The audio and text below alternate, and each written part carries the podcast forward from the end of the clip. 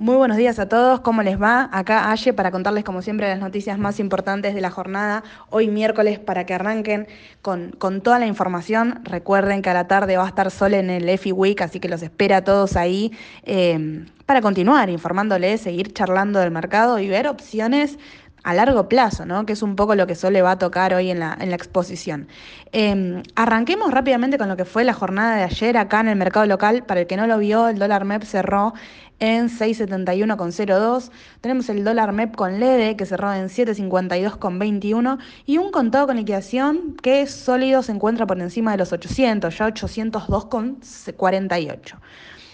Con el aumento del tipo de cambio, así todos los bonos soberanos en dólares tuvieron un aumento a lo largo de toda la curva. La L30 sólido arriba de 35 dólares, GD30 arriba de 41 dólares y subieron también, bueno, en su plaza en pesos. En cuanto al riesgo país, ayer se situó en 2.052 puntos y este mes está teniendo un aumento mayor a un 3%.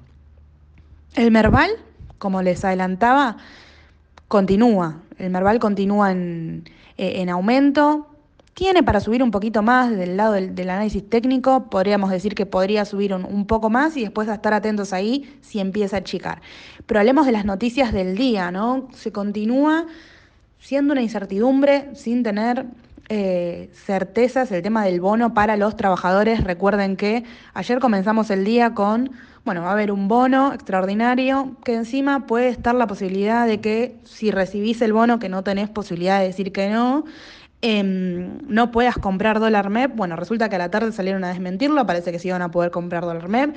Hubo provincias que no, no quieren pagar el bono directamente había multas supuestamente para las empresas, después eso no. Bueno, con todos estos idas y vueltas, hoy aún no tenemos nada confirmado. Massa le pide al equipo de economía precisión del paquete de las medidas anunciadas, así que hay que ver ahí qué sucede puntualmente. Pero por el momento no hay cambios en cuanto a, la, a hoy a esta hora no hay cambios en cuanto a las restricciones para el dólar MEP, así que todo sigue eh, con todas las anteriores que teníamos. Sí, hay, hay restricciones a tener en cuenta, pero no justamente esta eh, de este bono que todavía no está 100% claro cómo va a ser y las restricciones que va a traer. Por otro lado, también tenemos novedades del lado del sector energético. La balanza energética volvió a tener eh, en julio un saldo negativo en dólares. ¿sí? En los primeros siete meses, igual del 2023, logró un ahorro mayor a 3.400 millones de dólares eh, respecto a lo que logró en el 2022, pero así todo tiene una balanza general negativa. A su vez, también del lado de la energía, tenemos novedades acerca del gasoducto Néstor Kirchner, que avanzó, bueno, viene avanzando muchísimo el proyecto.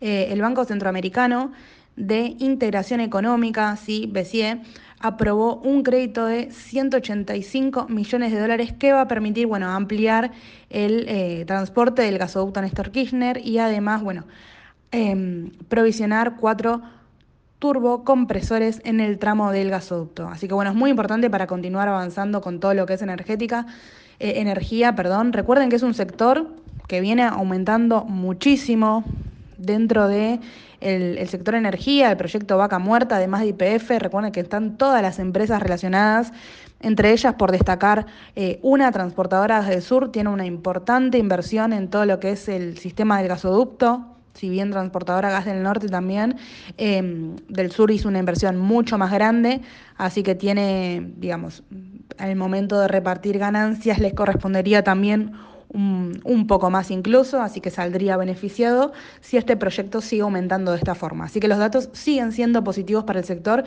Recuerden que vinieron las semanas pasadas balances extraordinarios, Pampa, Transportadora Gas del Sur, eh, del Norte, IPF, vinieron balances muy buenos, así que se espera que sigan en esta sintonía. Se le suma también una de las empresas, bueno, que tiene CDR, que nosotros nombramos siempre, que es Vista Energía. Vista Energía achicó un poquito ayer, no pudo con los 27 dólares con 50, con 55. Hoy está subiendo en el pre levemente, está subiendo un 1% pero con la suba y todo está en 27 dólares. Así que tiene ese techo ahí a tener en cuenta, 27 dólares con 75 es el precio a monitorear. Eh, ¿Puede achicar? Sí, podría achicar, podría ir a buscar nuevamente los 25 con 38, porque 25, 55, 27, perdón, 55 está en un doble techo. Así que ahí a tener en cuenta qué es lo que puede suceder, eh, pero sigue siendo una gran empresa como para tener para mediano o largo plazo. Bien, ahora pasemos, eh, bueno, un poco al escenario inflacionario, que creo que es algo también que, viene en boca de todos para cerrar un poco las noticias locales.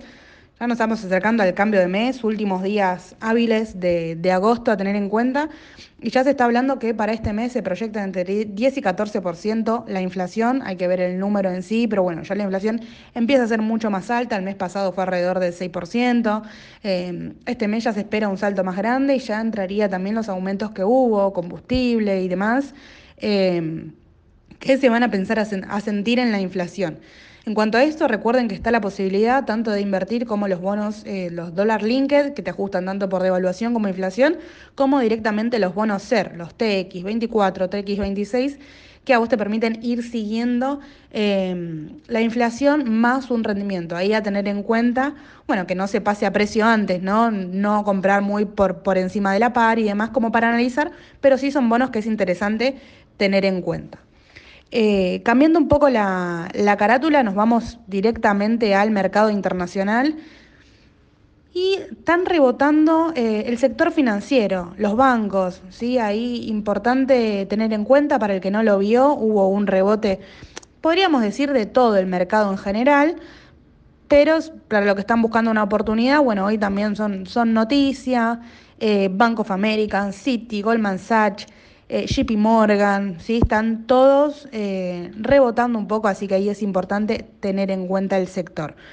Vino uno de los balances de una empresa importante que es HP, ¿sí? y no vino bien en torno a ganancias estimadas, no cumplió con las expectativas que esperaban, eh, y lidia con una caída de las computadoras personales y una demanda del mercado de China. Así que China nuevamente protagonista acá está bajando más de un 8% en el pre.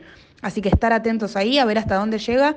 Como siempre les digo, ver si quizás eso no es oportunidad también, analizarlo en detalle. Para ir adelantándoles, no se olviden que el lunes de la semana que viene es feriado en Estados Unidos, es el día del trabajo, así que ahí no va a haber mercado de referencia en el exterior.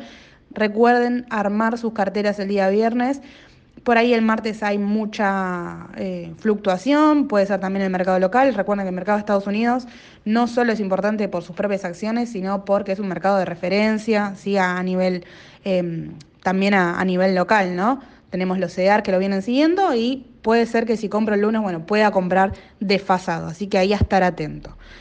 Eh, por otro lado, para el que no lo vio, bueno, Apple, nosotros hicimos un videíto que, está en nuestras redes también, que lo pueden ir a mirar, con un precio proyectado, que es lo que, es lo que se estima de Apple, que también están teniendo un, rebote importante, y confirmó la fecha de su presentación em, para el 12 de septiembre, que ahí va a presentar dos modelos nuevos, en realidad es, el mismo, ¿no? Es el iPhone nuevo, el 15, pero lo presenta en su, su versión simple y en la versión Pro también.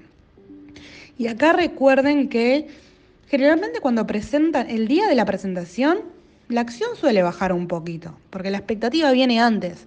Eh, y después, si la presentación es buena, bueno, puedes continuar aumentando. Pero el día de la presentación generalmente hace un pequeño ajuste, pero bueno, para que ustedes lo tengan en cuenta y ver que si ese día pasa algo puntual, puede y tenga que ver con esto. Eh, así que bueno, a nivel general, eso ha sido todo. Como les digo siempre, cualquier consulta que tengan, tienen todos nuestros puntos de comunicación. Recuerden siempre comunicarse por los canales oficiales que están en todas nuestras redes. Nos pueden escribir a Instagram, nos pueden escribir directamente al WhatsApp.